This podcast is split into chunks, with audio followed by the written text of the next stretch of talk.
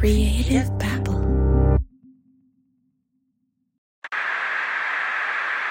Dude, this is a fucking drone, bro. There's a whole fleet of them. Look on the ASA. Two Navy pilots flying over Jacksonville, Florida spot a fleet of unusual aircrafts flying directly in front of them. In the video released by the Pentagon, you can clearly see one of the objects.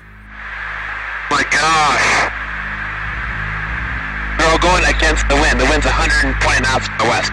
Just imagine the movie Top Gun. These FA 18 Super Hornet pilots can fly at supersonic speeds, topping a thousand miles per hour. The object up ahead is moving just as fast, if not faster. Look at that thing, dude. Then, all of a sudden, the craft that resembles a spinning top tilts against the wind.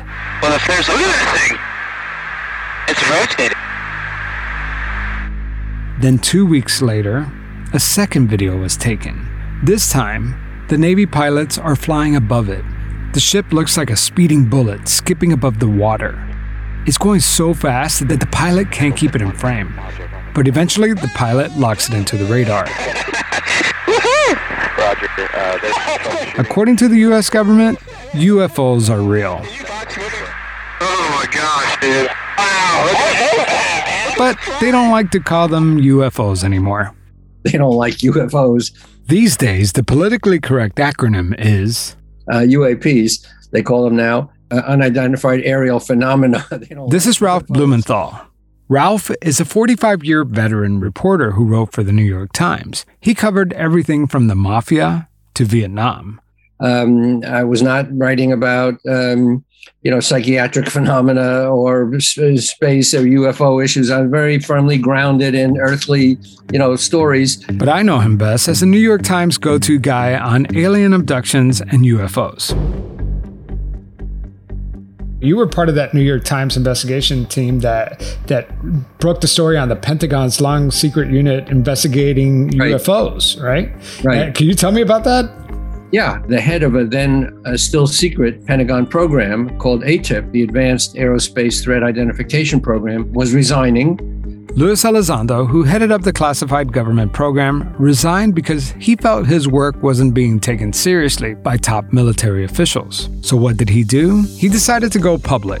In 2017, Ralph Blumenthal and two other reporters at the New York Times published Elizondo's explosive account of the secret program. And the fact that the Pentagon had the secret office uh, investigating UFOs, which nobody knew about. In the article, the New York Times also published three never before seen cockpit videos of these so called UAPs. Two years later, the Pentagon confirmed the existence of these videos and declassified it. But it's not just these three unexplainable videos. Navy pilots say they regularly encounter flying objects during their rounds, objects that they can't really explain. In a 60 Minutes interview, a pilot describes an encounter caught on camera and witnessed by himself and three other Navy aviators off the coast of Southern California. There was four of us in the airplanes, literally watching this thing for roughly about five minutes. I said, "Dude, do you do you see that thing down there?" And we saw this little white tic tac looking object, and it's just kind of moving above the whitewater area. The tic tac's still pointing north south. It goes and just turns abruptly and starts mirroring me. So as I'm coming down, it starts coming up. The ship started mimicking his moves. Yeah, it was aware we were there. One pilot reports that he almost had a mid air collision with one of these things. Some say these vehicles have no detectable engine, yet they could accelerate 600 g forces. These saucer like ships also have no wings, yet they could fly at Mach 5 speeds. That's five times the speed of sound. They have been spotted flying through the air and through the water, yet sometimes they could evade radar. Or it could be the other way around. The radar detects them, yet they're invisible to the naked eye. Another leaked government video floating around the internet shows a triangular vehicle hovering like a kite through the air. If it's not a lens flare, and it's not a reflection or a weather balloon, and it's not Elon Musk taking a joyride on a new SpaceX prototype, then what the heck is it? Out of the 144 documented encounters, the government really doesn't have any explanation for any of this. It's interesting because uh, out of the 144 sightings that they had, they only had an explanation for one of them. one, right? Uh, they featured that very prominently, like, hey, we can explain this one, but uh, the ones they can't explain, they didn't spend a lot of time on. So the, the government was again not be, I think not being totally uh, open or forth, forthcoming about this. The bottom line is they don't know what these things are. The government is not denying that these ships are real, but that doesn't mean that they're saying that little green Martians are behind the wheel. It could be a top secret US airship that not even these pilots are privy to. Or it could be China or Russia or some other foreign adversary spying on us. There could be many explanations. Right. Uh, that doesn't mean just because they can't explain it doesn't mean that they are aliens. It just well, that's for sure. That's it. for sure. And we, and we were very careful in the New York Times not to say uh, that the to draw any conclusions beyond what the facts are. These objects now are basically confirmed to be physical objects. They're not manifestations of insanity. They're not delusions. They're not uh, swamp gas. They're not reflections off the desert floor with headlights. They're real things that can fly at unimaginable speeds. They have aerodynamic qualities that no one can explain. They appear and, and, disappear seemingly at a moment, but they've been caught on radar. They've been caught on, you know, thermal imaging devices of, of the jets. Uh, pilots, uh, the most highly trained observers we have in this country, have seen them with their own eyes, and they know what the difference is between uh, the planet Venus and another aircraft. Uh, so all these things basically confirm that there's something out there that that we don't understand. The government doesn't understand. They're not American. They're not our own technology. They're almost certainly not Chinese or Russian because they don't have this capability. That's it. But at least they know they exist. Like they say on the X Files, the truth is out there. Throughout history, people have claimed to see many unexplainable things. Some people have video evidence, like these Navy pilots. Others just have their own memories. Maybe the answer is buried deep in our subconscious. On today's episode, we're going to talk about one man who used hypnosis to help people recover memories from possible alien abductions. Sure, there are people out there who say they've encountered beings from another planet just to get attention. But then there are other people who carry around these experiences in secret. And those are the people we're going to talk about. I'm Javier Leiva, and this is Pretend. Stories about real people pretending to be someone else.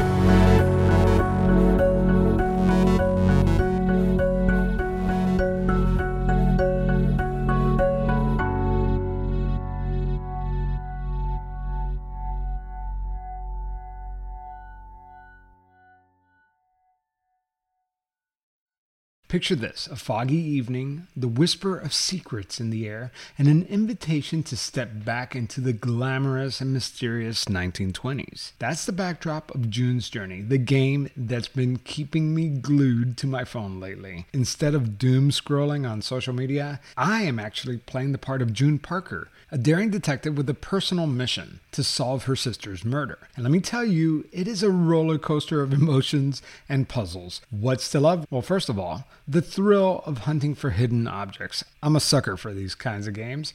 It's kind of like those books that we grew up with, but with a storyline that keeps thickening. Plus, the game takes place in New York to Paris, uncovering clues of scandalous family secrets that make you feel like a real detective. If you're ready for a dose of mystery, romance, and the glamour of the 1920s, June's Journey is waiting for you. Download it for free on iOS and Android, and let's see who cracks the case first.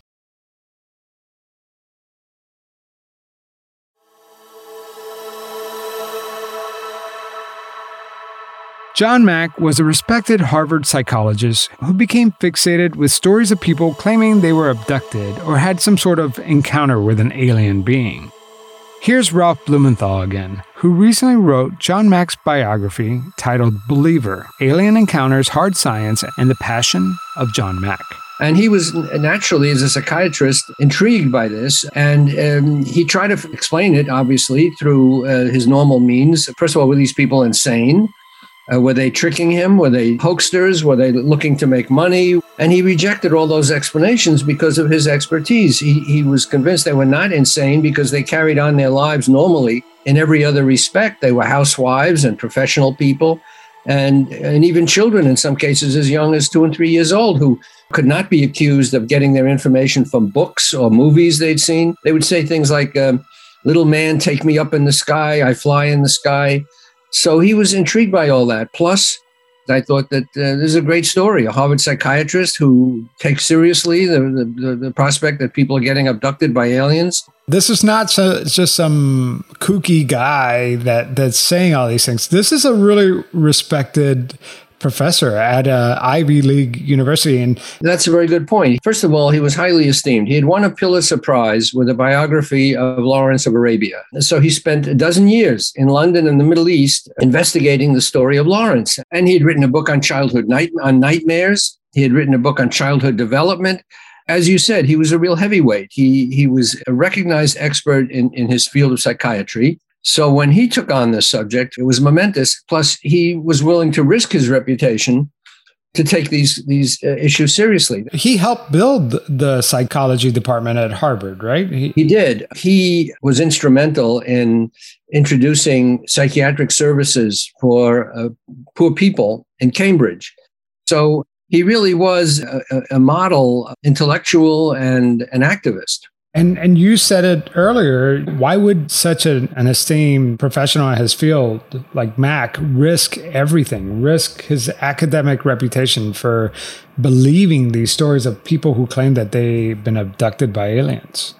Well, that's the question. The stories of people who'd been abducted had been around for, for a while, but nobody gave them a lot of credibility because they're inherently unprovable. I mean, they're anecdotal. And another psychiatrist might have said, "Ah, this is too crazy. You know, who wants to get involved in this?" It, it, was certainly a career killer. It was not regarded, you know, with high prestige. You were regarded as some kind of kook if you talked about it. But he said, "I'd like to find out more about this," and uh, and that's what drew him in. And it's so funny because science is all about facts, and a lot of this is really about belief and. Well, yes and no. Ralph Blumenthal says that John Mack didn't just take these people's word he collaborated with other scientists across many disciplines to collect real data. The so called skeptics who dismiss all this and, ah, it's crazy stuff, you know, this is ridiculous. It is ridiculous. It is crazy. But you have to know the stories and you have to know the research that's been put into understanding or trying to con- understand this before you dismiss it. That's all. Well, and from my experience, just early on in my research, I've reached out to certain people, and and they don't want to talk to me. For the most part, I have found that a lot of the people that spoke to John Mack weren't looking for publicity, or at least they weren't putting Absolutely. themselves out there. Yeah. Yeah, on the contrary. I mean, again, the quick answer of skeptics, oh, these people are looking for publicity, looking to make a buck they don't want to, come out with their stories because the stories are so crazy. It gets them in trouble at work and with their right. colleagues. It's embarrassing. People may, it's embarrassing. And even though they have no reason to be embarrassed because it's not, they didn't do anything wrong they're just ashamed. I mean, who wants to tell a story that they were put aboard a spacecraft, had their eggs removed uh, for as, as women, or had their sperm taken for production of a hybrid race? I mean, who's gonna who's gonna? You know, I, I, that's that? what that's why the story is fascinating to me because what's remarkable is the shared experiences and their description of these aliens. Are, there seems to be a lot of consistency between all the different stories.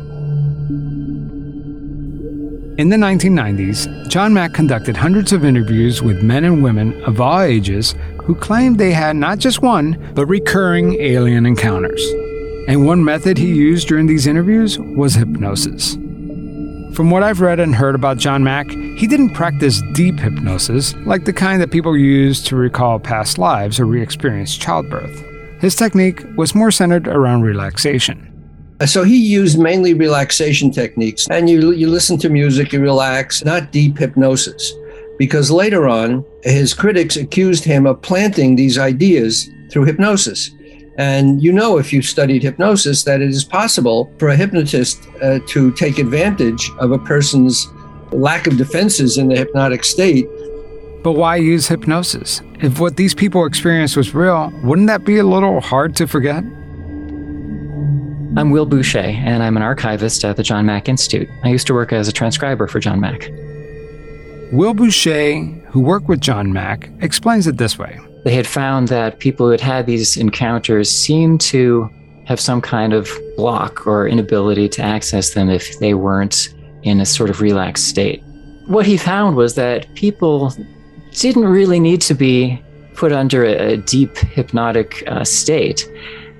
Just giving them permission to relax was enough for these people to have permission to express what they believed they saw and felt and experienced. He tried to explain hypnosis because he found that the public was reset, was under the impression that hypnosis was like stage hypnosis. Here's Dr. John Mack in his own words. I'm trying to demystify what this hypnosis uh, matter is because really what, what you do is you allow the person basically to relax. You induce a few minutes of relaxation. That's really all it is and allows whatever is inside to come up. And the guards that we generally have to our inside experience uh, tend to be let down, and then these uh, memories come back. And sometimes the memories from this process, whether you call it hypnosis or just deep relaxation, to me are more reliable than what the person recalls consciously because there's less of the ego, as we call it, or the self or the defenses distorting the experience. So you get the raw power of the experience that way. Dr. Mack experimented with various breathing techniques. One method is called holotropic breathwork. As you can hear in the background, in order to achieve the desired effect, you have to breathe rapidly for up to 30 minutes, maybe even hours. It's supposed to give you a natural high without ever using drugs. Dr. Mack was very good at getting people to talk. Hypnosis aside, there was something mesmerizing about him. He was a very he was a very charismatic guy. He was tall, had bright, you know, cobalt blue eyes. He was quite strikingly handsome. He attracted men and women. Uh, he was just that kind of a magnetic personality, and people trusted him. He got people to tell him his stories. And some of these stories were far fetched for even Dr. Mack. John Mack thought maybe this wasn't an alien encounter at all. Maybe these experiences look like alien encounters because we can relate to this sort of sci-fi imagery. But he would hold out the possibility that that the beings were some kind of intelligence from some court, some sort of spiritual realm. John Mack thought maybe these people had a personal encounter with God, like Moses in the burning bush, or Joseph Smith, who was visited by God and Jesus near his house. Throughout human history, people have reported all kinds of stories. And that depending where you are at that point in history, you'll perceive it in the imagery of your culture. So you'll see a burning bush or you'll see an alien being like you've seen on the X Files. But that said, the experiencers themselves who've been interacting with these beings were very firm of the opinion that no, these, this is an actual species. I, you know, we've we've spoken to them, we've seen them, we've held their hands, we've we've communicated with them telepathically. They're whoa, whoa, whoa! Speak to them telepathically? Let's not get ahead of ourselves. Maybe there's a much simpler explanation for all this. What if there was a medical reason like sleep paralysis? Sleep paralysis is the feeling you get when you're in between sleep and being awake. You're awake, but you can't really move your body. Studies have shown that sleep paralysis is more common than we think. One study suggests that 40 to 50% of us experience sleep paralysis at least once. But John Mack argues that his patients did not experience sleep paralysis. He says many of these patients experience encounters in daylight and were wide awake. And it's interesting his fascination with this topic because he himself has never experienced an abduction, right? Right, he didn't. And he was a little disappointed in that. And neither have I, by the way. I've never seen a UFO. I never was abducted. I didn't have a, dog in this fight, if you want to say that. I came to it sort of like he did as an outsider, just intrigued by the phenomenon. But no, he never did have an experience of his own. When we come back, we're going to hear firsthand what it feels like to encounter one of these beings. That's after the break.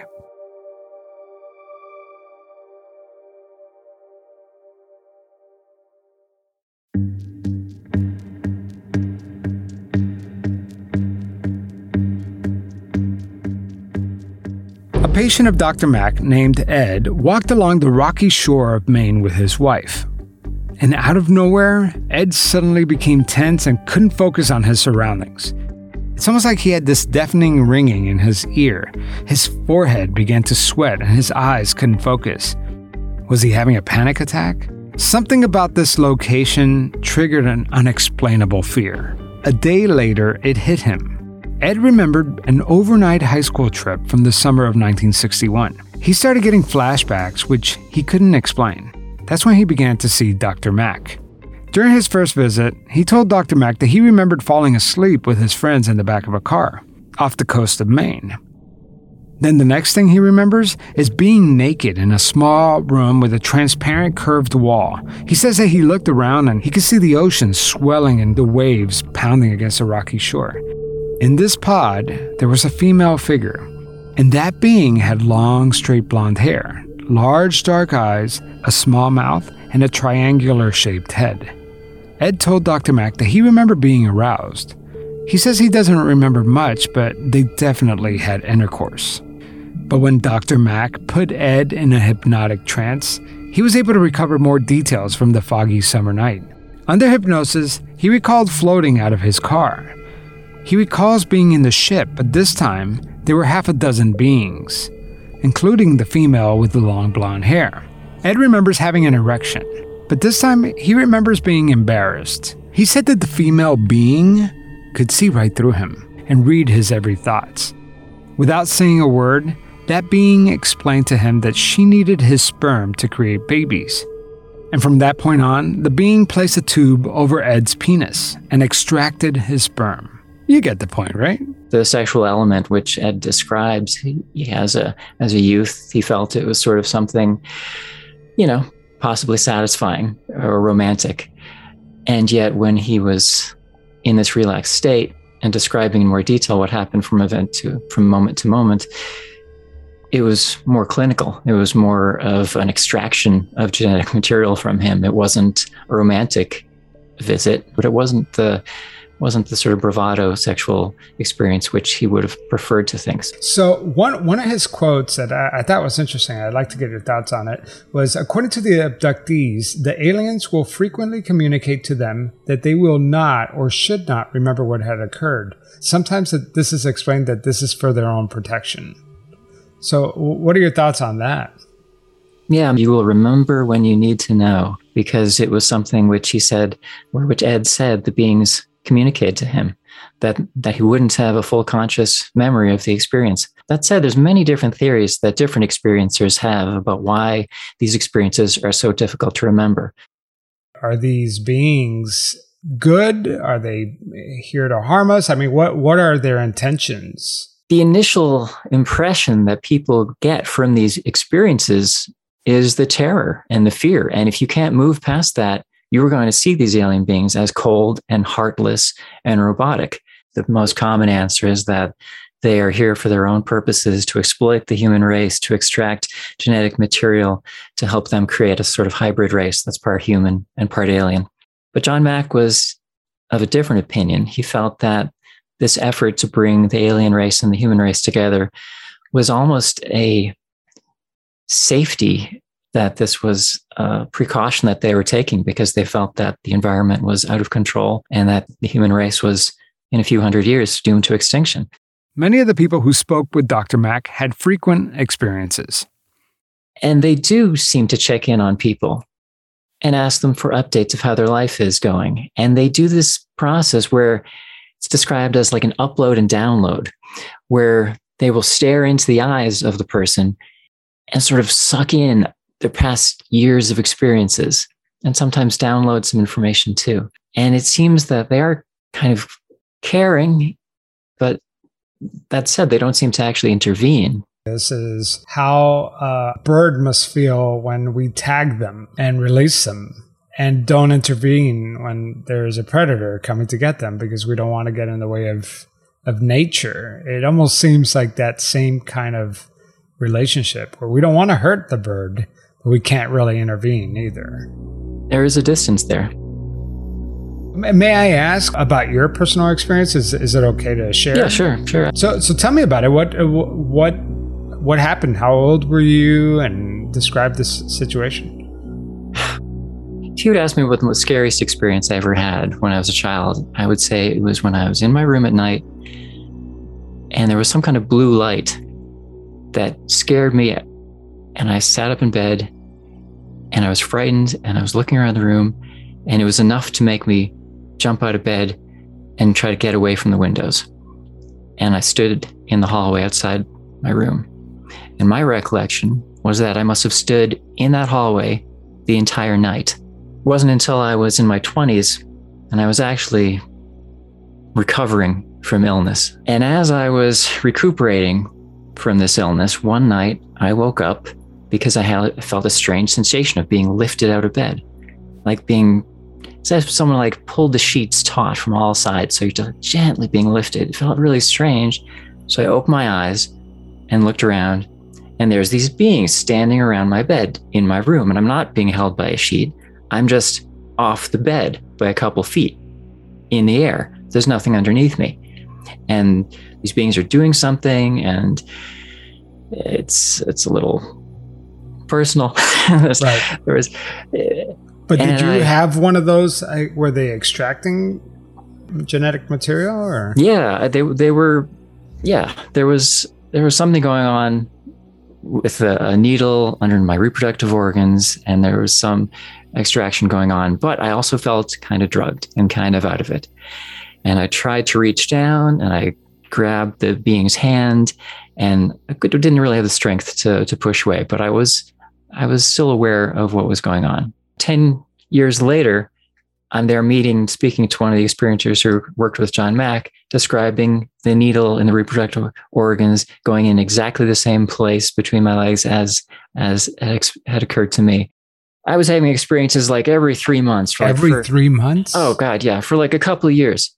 Yeah, after that initial experience, I was being, I was having, I would hear what sounded like an out of tune radio in the evening, if I heard the sort of out of tune radio sound, I knew that meant that that night there was going to be some strange experiences happening. That meant they were nearby. It's like it was some sort of um, like a warning signal or. D- describe these beings. When they're in your own environment, when they're in our environment, they look very gray. They're they're pale. Their skin is very taut. They're thin.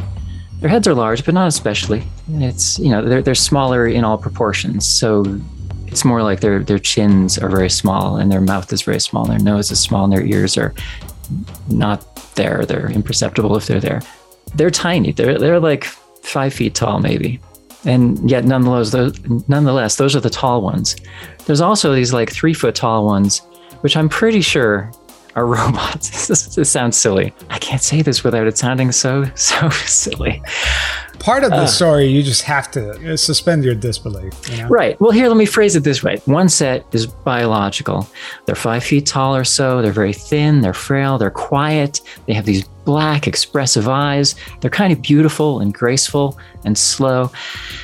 Then you have a set of small beings which operate seemingly as a collective which are modeled on them. They have the same kind of general impression. They even have like a simulated nose and mouth, but if you look close, it's just it's just a, a molding. It's just a shape, and they look a little bit more like a shiny uh, car. You know, they look waxed, and they seem to be some kind of uh, sentient, intelligent, robotic beings that are based on the design of, of, of their creators. And those are the ones that usually enter into people's homes at first and, and might uh, remove the people from their homes, bring them into the alien environment where you'd actually see the, the biological beings. And so I would be having those experiences regularly, and it was exhausting.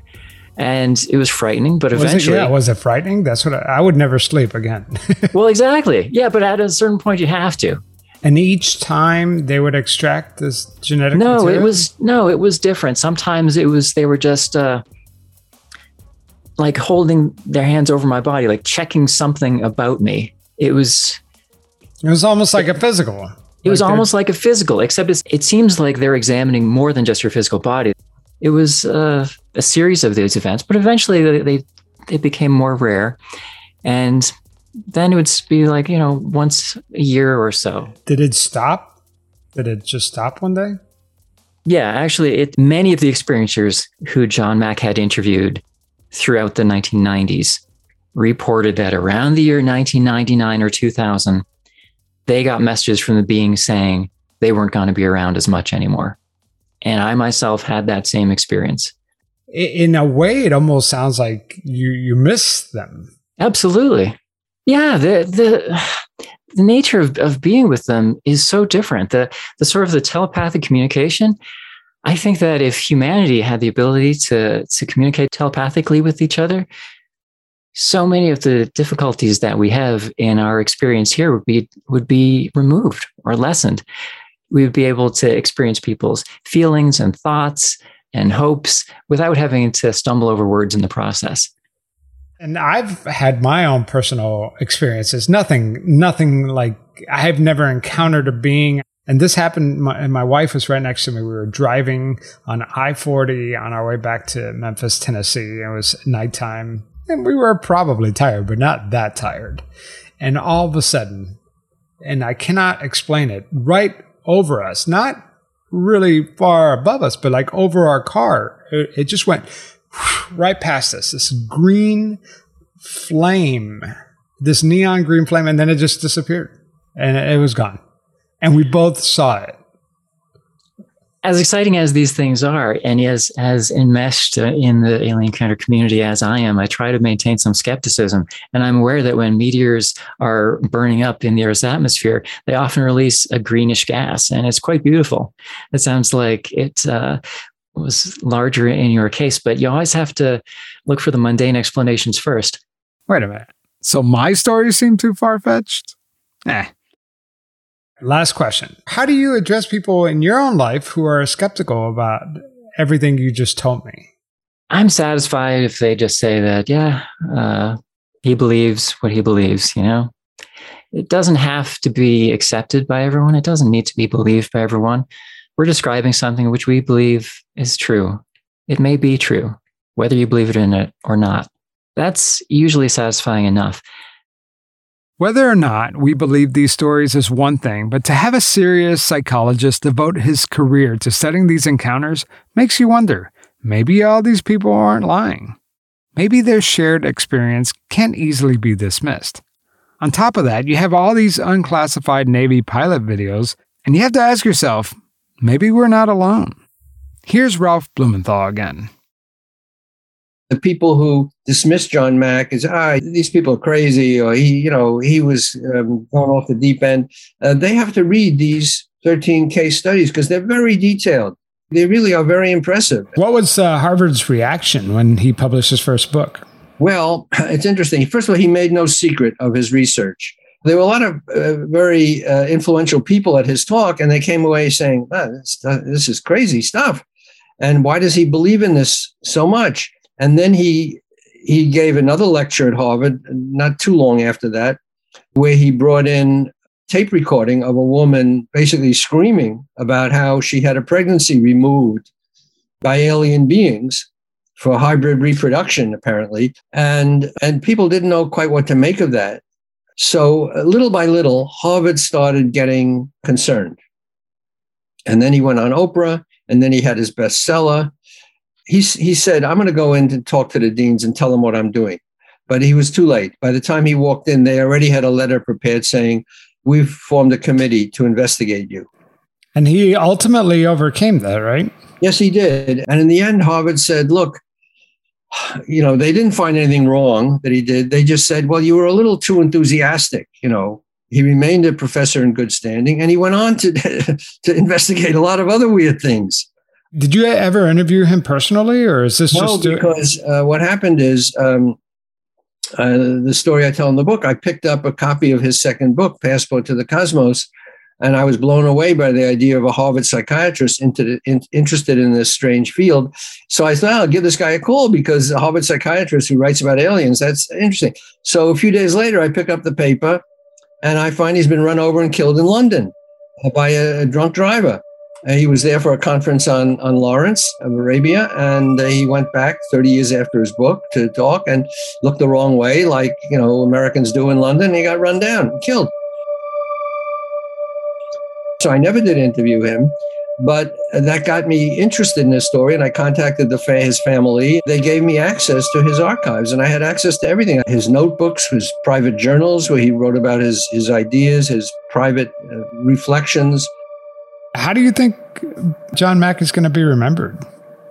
The government is spending billions and billions of dollars to study black holes, millions and, and hundreds of millions of light years away. Un, but something like, what's the explanation for people who uh, have these very vivid memories of encountering aliens? There's no money for that. I think there should be some serious study given to that. Anyone who says they want to get government money to study alien abduction uh, is not going to get too far.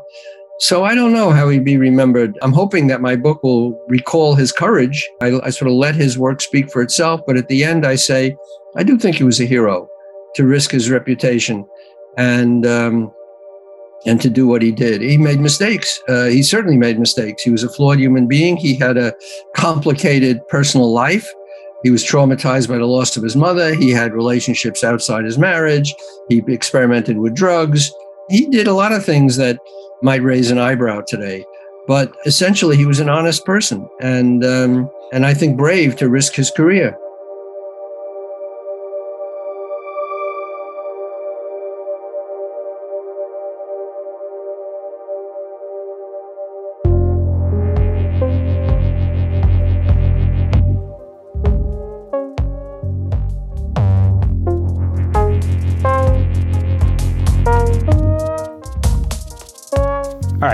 That wrapped up the series on hypnosis. I would love to know what you think.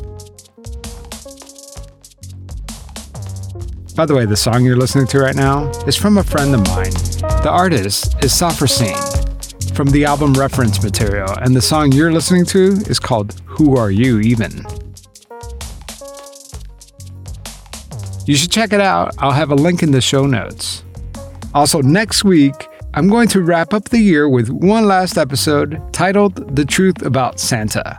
I've had several of you submit stories about Santa Claus, and I even learned of a really twisted origin story that I had never heard before.